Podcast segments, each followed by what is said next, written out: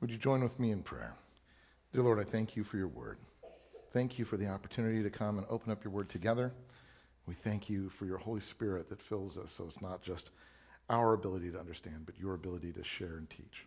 So we pray, Lord, fill us with your Spirit. Open your word up to us even as we open your word and read it ourselves. In Jesus' name, amen. It's an interesting phenomenon that we've been talking about in Sunday school, among other things. Um, have you ever been hearing somebody speaking and realize you've heard every word coming out of their mouths and you haven't got a clue what they just said? Um, I, you know, I used to do this when I was studying for exams, and I, would turn the page on, on the textbook and realize I didn't read any of those words. I, my eyes scanned it. I don't remember any of it. But there's a difference between hearing, hearing the sound waves coming out of somebody's mouth, and listening, really truly hearing with your mind, with your heart, processing the meaning. All of us at one point or another don't hear, don't hear right, didn't hear the words. But an amazing amount of the time, we weren't even listening. Now, there's one true key thing in life to, to remember it's that God always hears you. He always hears every word, He hears every thought, He hears every intention, every need, spoken or unspoken. Santa Claus ain't got nothing on God. But more importantly, He listens. He's not just aware of the data points. He is inclining his ear. He is genuinely listening for the sound of your voice. He isn't just hearing the need, he is wanting to understand what's going on in your heart. He already understands. He is hearing and listening. Not, not just the things you're asking for, not just the things that you may want, because what you may want is not necessarily what you need, right? I mean, I may want a Maserati, but I'm not going to be able to pay taxes on it. So that would be a bad clue. And maybe I shouldn't be driving a Maserati. But on top of that, what if what if God is using the suffering that you go through at a given moment to be an example to somebody, to minister to what they're going through? If he were to remove the suffering, he'd be removing what you needed at that moment, right? Because you needed to be that example. It requires that you actually stop and say, instead of assuming that I should thank God for all the stuff that He does that I specifically asked for, maybe I should thank God for all the stuff that He does that I need.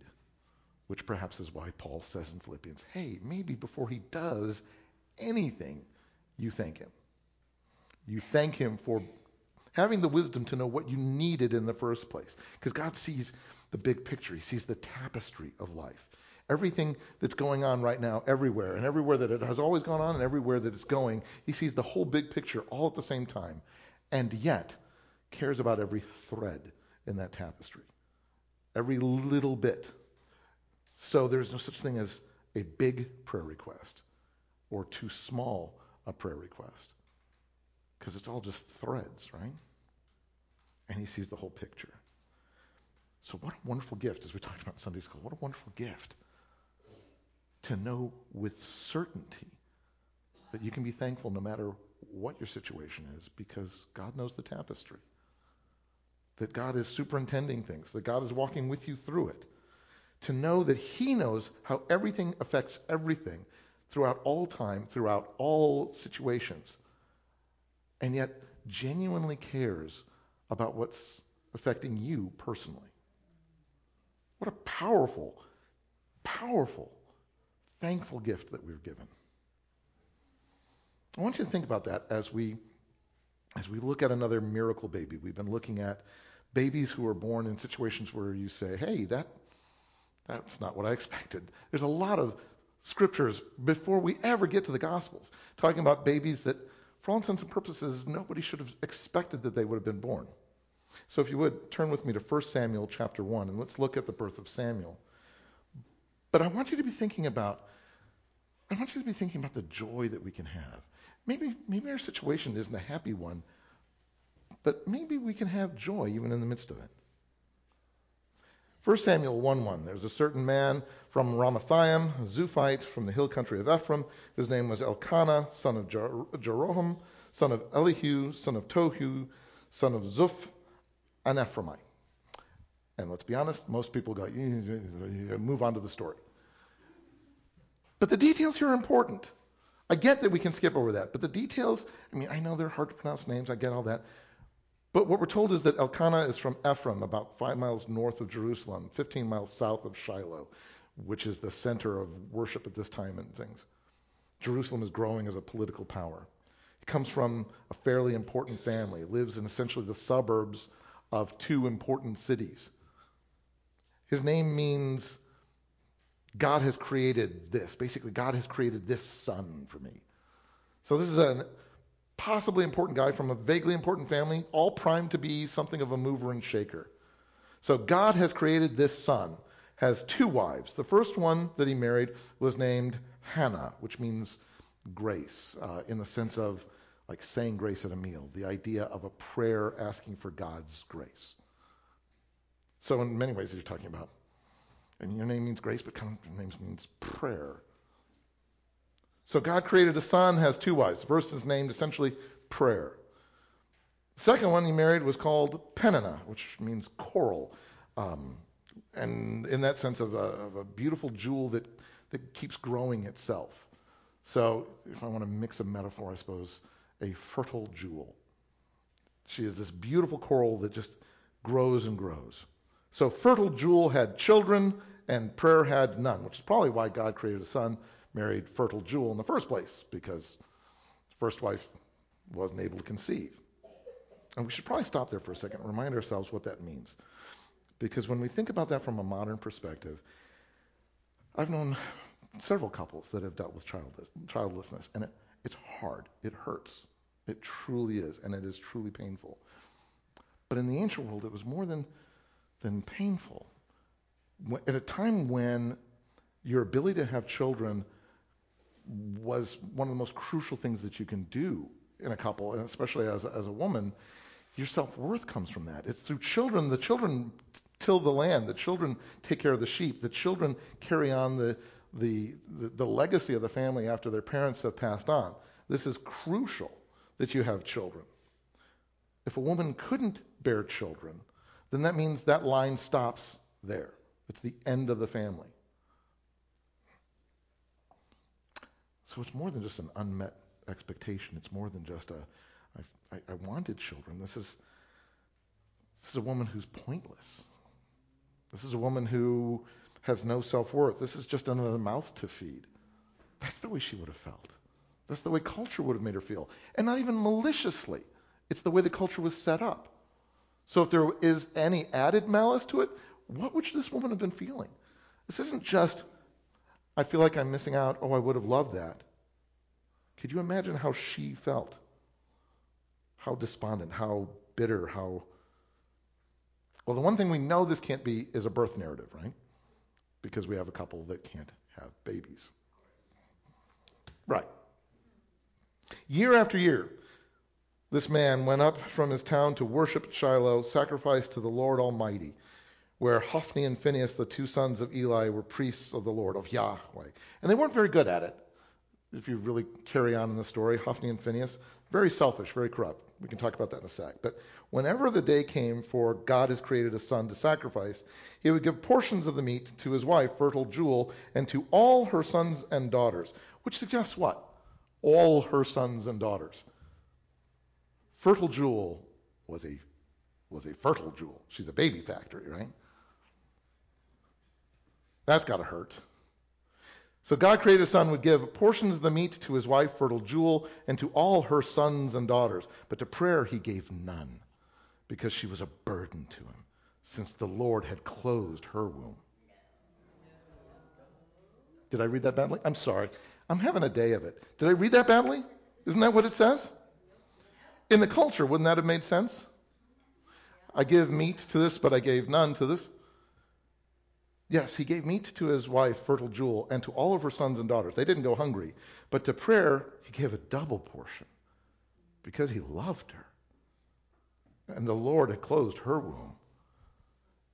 You know, so the culture goes, ah, the Lord had closed your womb. You're under a curse. You're a mouth to feed. And he says, no, but I love her. Hasn't she already suffered enough? oh, because she doesn't have any children, I want to give her a double portion. I want her to know that she is loved. I want her to be able to find joy because she knows this. I mean, that's important. It's important. And this is an important family. This is an important guy. It's important for him to have children. Not just they want it, it's important for this family line to continue. By all rights, prayer was a problem.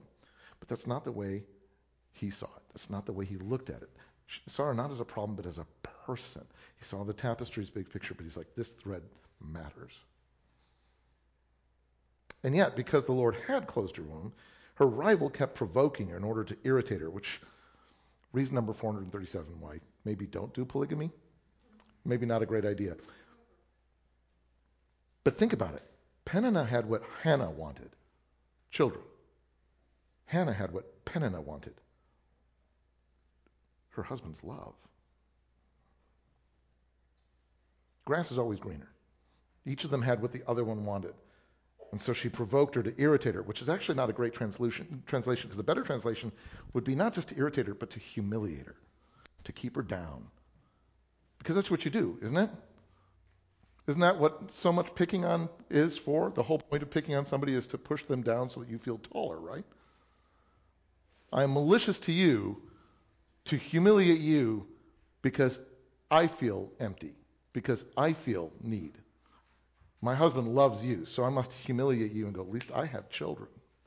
That means I've got worth because I've pushed you down into the mud. And this went on year after year, year after year of humiliation, year after year of watching somebody else's children grow. That's hard in our culture. How hard is it in that culture?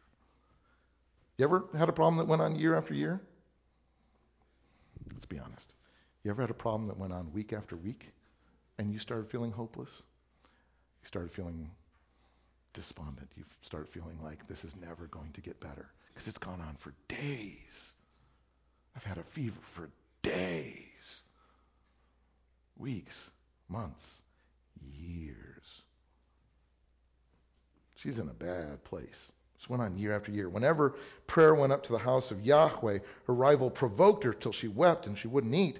And God has created a son. Her husband would say, Prayer, why are you weeping? Why don't you eat? Why are you downhearted? Don't I mean more to you than ten sons? When I was younger, I used to thought, he's a bit of a twerp. this is not the helpful way to respond. Ah, who needs children when you've got me? As I got older, I realized may not be the most tactful way of doing this, but I think what he's trying to do is actually help. He's not he's not attacking her. He's not saying, ah, you're fine.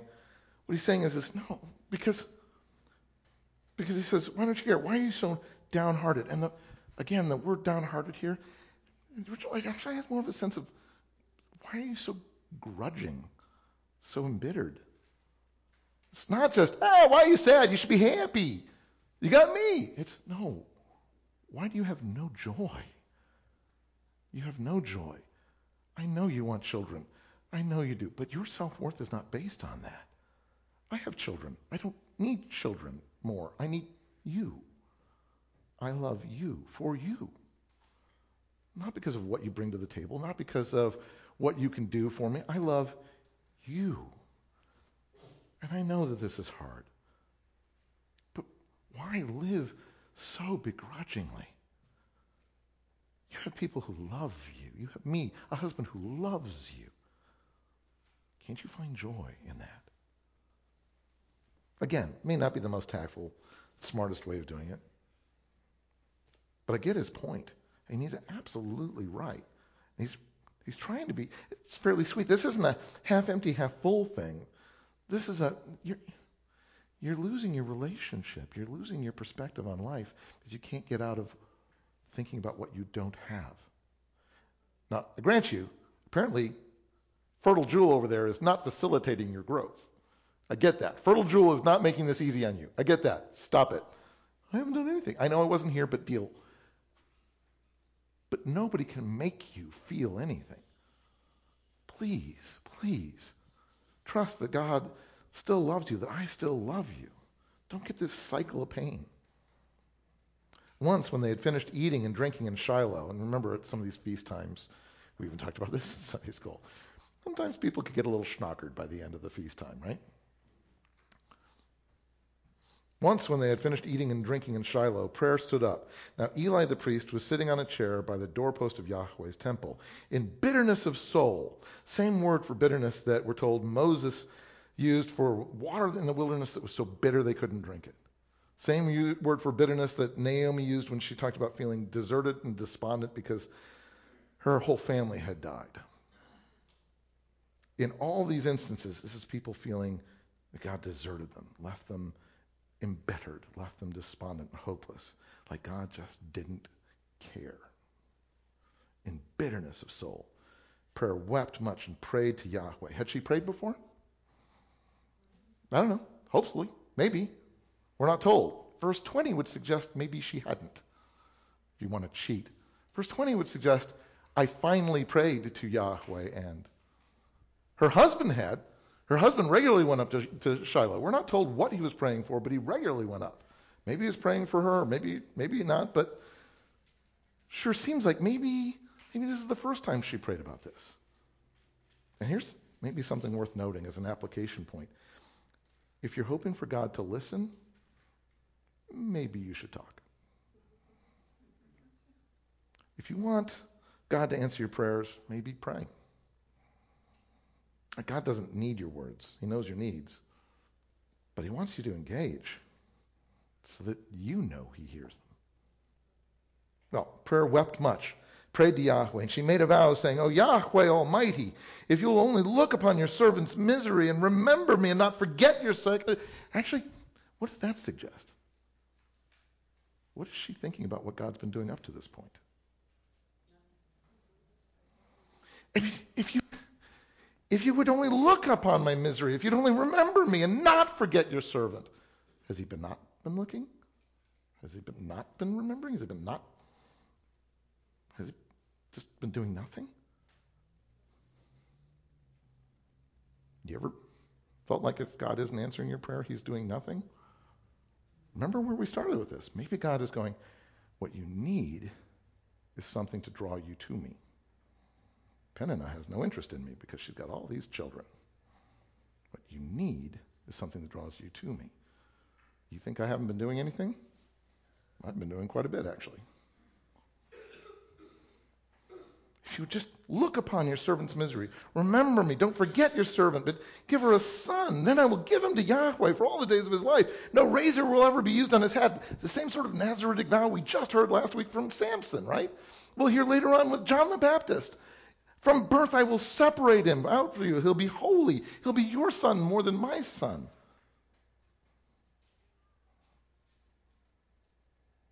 Seems a little mundane, though, doesn't it?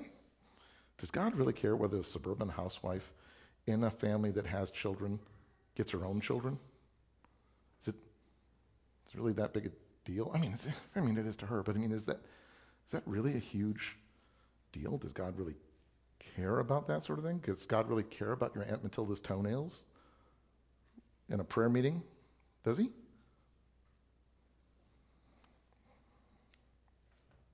There is no small prayer request. There is no big prayer request. There's just prayer. There's just sharing. They're all tapestries that make up the big picture.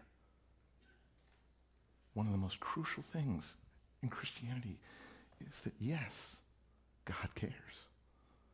He absolutely cares about every thread. You go, well, does God really care about that? I don't want to bother him. I don't want to, I mean, I'm sure the heavenly switchboard is full. I don't want to. Yes, God genuinely cares and wants to engage with you. She kept praying to Yahweh. Eli observed her, her mouth, and prayer was praying in her heart, and her lips were moving, but her voice was not heard, which was weird because back then you never prayed silently. The whole point of the prayer is you, you, you pray it out loud, which suggests something about her level of feeling guilty, ashamed for what's going on in her life, that she would pray silently when that just wasn't a thing. Then again, does God actually need to hear your words to know what's going on? We're told even in the Gospels, Jesus knew what they were thinking in their hearts. So, given the context of the end of a big feast, Eli thought she was drunk and said, How long are you going to keep on getting drunk? Get out! Yeah, just get rid of your wine, lady. Great man of God. Then again, again, Hophni Phinehas, his son's kind of luscious, kind of corrupt. I can see where he might be thinking that. All he sees is a woman sitting there mumbling to herself. Not so, my lord, Prayer replied. I am a woman who is deeply troubled. And again, that's maybe not the best word. It's determined. I'm steadfast. I'm even stiff necked. I am absolutely unyielding in what I'm praying about. I am focused. I'm a woman who's really spiritually, severely focused right now. I have not been drinking wine or beer. I am pouring out my soul to Yahweh. Do not take your servant for a wicked woman, which is an interesting word because that's the word that chapter used for Hophni and Phinehas. They are wicked priests in chapter 2 with no regard for Yahweh. She's like, I'm not, I'm not wicked. I've been praying here out of my great anguish and grief. And Eli answered, realizing that maybe this woman is actually closer to God than his priestly sons are. Eli answered, Go in peace. May the Lord God of Israel grant you what you have asked of him. And she said, May your servant find favor in your eyes. Which is actually a play on words. It's me. Chana, find chan. But anyway. Then she went her way and ate something, and her face was no longer downcast because, why? Was she pregnant? Had things changed? She's like, I am downcast. I am struggling. I am in anguish and grief. And he said, May God bless you. And she's like, Okay, life is good now. Did anything change? Nothing changed. Why did she eat something? Why did she let go of her grudge? What changed? Fertile Jewel wasn't suddenly being nice to her, was she? Was she pregnant now after chatting with Eli? No. So nothing had changed, had it? Had it? What? To coin a phrase, she's a bulb who now knows what's going to grow up into. She has hope. She trusts God. In the same way that Joshua could keep trusting God even when he was still outside the city that he's besieging. The same way that Mary could trust God when an angel said, By the way, you're going to have a child. She's like, I, uh, okay. Maybe as you said, I really don't understand the physics of that, but okay. The key thing, the thing that changed in Hannah is the one thing that can always change in any situation. You. Right? We, we can change. And again, I've already alluded to Paul talking about in Philippians, don't be anxious about anything. Well, I am anxious. Yeah, well, don't be. But everything, by prayer and petition, with thanksgiving, present your requests to God. And the peace of God, which transcends all understanding, will guard our, your hearts and your minds in Christ Jesus before you have the tiniest indication that God has answered your prayer beyond the promise that God always answers prayer. Just may not be what you want. Give thanks because you trust the character of God. You may not be giving thanks based on what He's done already, but give thanks based on knowing Him and on His character because that's crucial. You need to pray. God doesn't need you to pray. Does, the old Babylonians and Sumerians used to think that the gods needed our prayers to sustain them as food. Is that what God needs? Modern prosperity doctrine says God needs you to pray because he can't act until you release him. Is that true? Maybe you think, well, God doesn't know what I need until I articulate it. An amazing number of prayers seem to be explaining things to God. As you know, Lord, let me explain it to you. Is that true? God needs us to explain it to him? I submit that the person in the equation that most needs you to pray is actually you. You need to pray, to, not only just to work on your relationship with your Father, not, not only to do that, a Father who loves you, not based on any of your accomplishments, but because He loves you. You need to pray to remind yourself that you serve a God who is not only hearing you, but is genuinely committed to listening for the sound of your voice. He wants to interact with you. Paul says, yes, thank God for that. Hannah could find joy in her life Maybe the situation isn't any more happy at this moment. She hasn't had any proof of pregnancy. But because she remembered that God genuinely hears and listens, it changes her. So early the next morning, they arose and worshiped before Yahweh and then went back to their home at Ramah. God has created a son, lay with prayer, his wife, and Yahweh remembered him, or remembered her, just like he, she'd asked him to, just like he promises to. So in the course of time, prayer conceived and gave birth to a son. She named him Shemuel. God hears. God genuinely listens. Saying, because I actually asked Yahweh for him. Finally got around to doing that. She suffered, she'd fumed, she'd planned, she'd tried, she'd hurt, she'd grudged. But finally she said, Lord, help. And God said, That's what I've been waiting for. That's what I've been looking for. Because what Hannah needed wasn't a baby. She needed an answer to prayer. She needed to come close to the Lord. She needed a relationship with God. Because again, if Hannah had had lots of babies, maybe she would have been like Peninnah, just a twerp who wasn't very close to God at all. Didn't really need to follow God. And if you think of this story as being focused on the fact that, oh, it's all about that Hannah needed a baby, they needed a baby, you go, then the story falls flat. Because once she weaned Shemuel, was the first thing she did. Pardon me? She gave him away. She gave him to Eli. She gave him to grow up in the in the temple. The whole point of this is that they gave they gave them that God gave them a son, not to take over the family business, but that's important. Not to rub it in fertile Jewel's face because they gave him away. God gave them a son as an answer to prayer. He gave them a son because he listened and he cared. Because Hannah's little thread mattered to him. Hophni and Phinehas were rotten, and once they were gone, Samuel became the spiritual leader of Israel. He got to, to anoint the first kings of Israel, including David, whose heart for the Lord all the kings of Israel were supposed to emulate, and from whose line came the Messiah, came Jesus. Another son who didn't end up taking the family business. He didn't end up bringing children into their family line. He didn't end up spending his life as a local carpenter like his dad. And yet, he was an answer to what Mary never prayed for. And yet, Mary said, I find joy in that. Joseph said, Marrying Mary is going to be a problem given my community and what they think of her and how she got pregnant. And yet, I can find joy in that. I'm going to look at this situation, and instead of seeing all the things that I'm frustrated about, I'm going to see God's actions and God's ministry. And this because a woman named Prayer was actually driven to pray. A foreshadowing, an echo forward of the birth of Christ in many ways. Let me encourage you as we come up to Christmas. There's so many things situationally that you can thank God for. So many presents under the tree that you go, ooh, I liked that.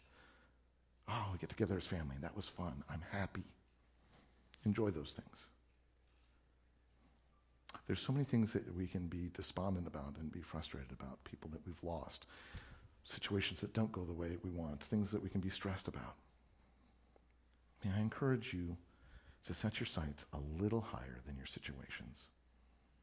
May I encourage you to stop and think with joy about the God who not only hears your prayers, but genuinely listens and wants to be in relationship with you and will always give you what you need. Amen? Let's pray. Dear Lord, I thank you so much. I thank you for flawed examples of flawed human beings doing flawed things and still reflecting you. Lord, I thank you for your word and I thank you for your spirit in us. And I pray, Lord, draw us to yourself work in our lives to, to reflect you to one another, to see you in our lives. And I pray, Lord, help us in everything to choose joy. In Jesus' name and for your glory. Amen.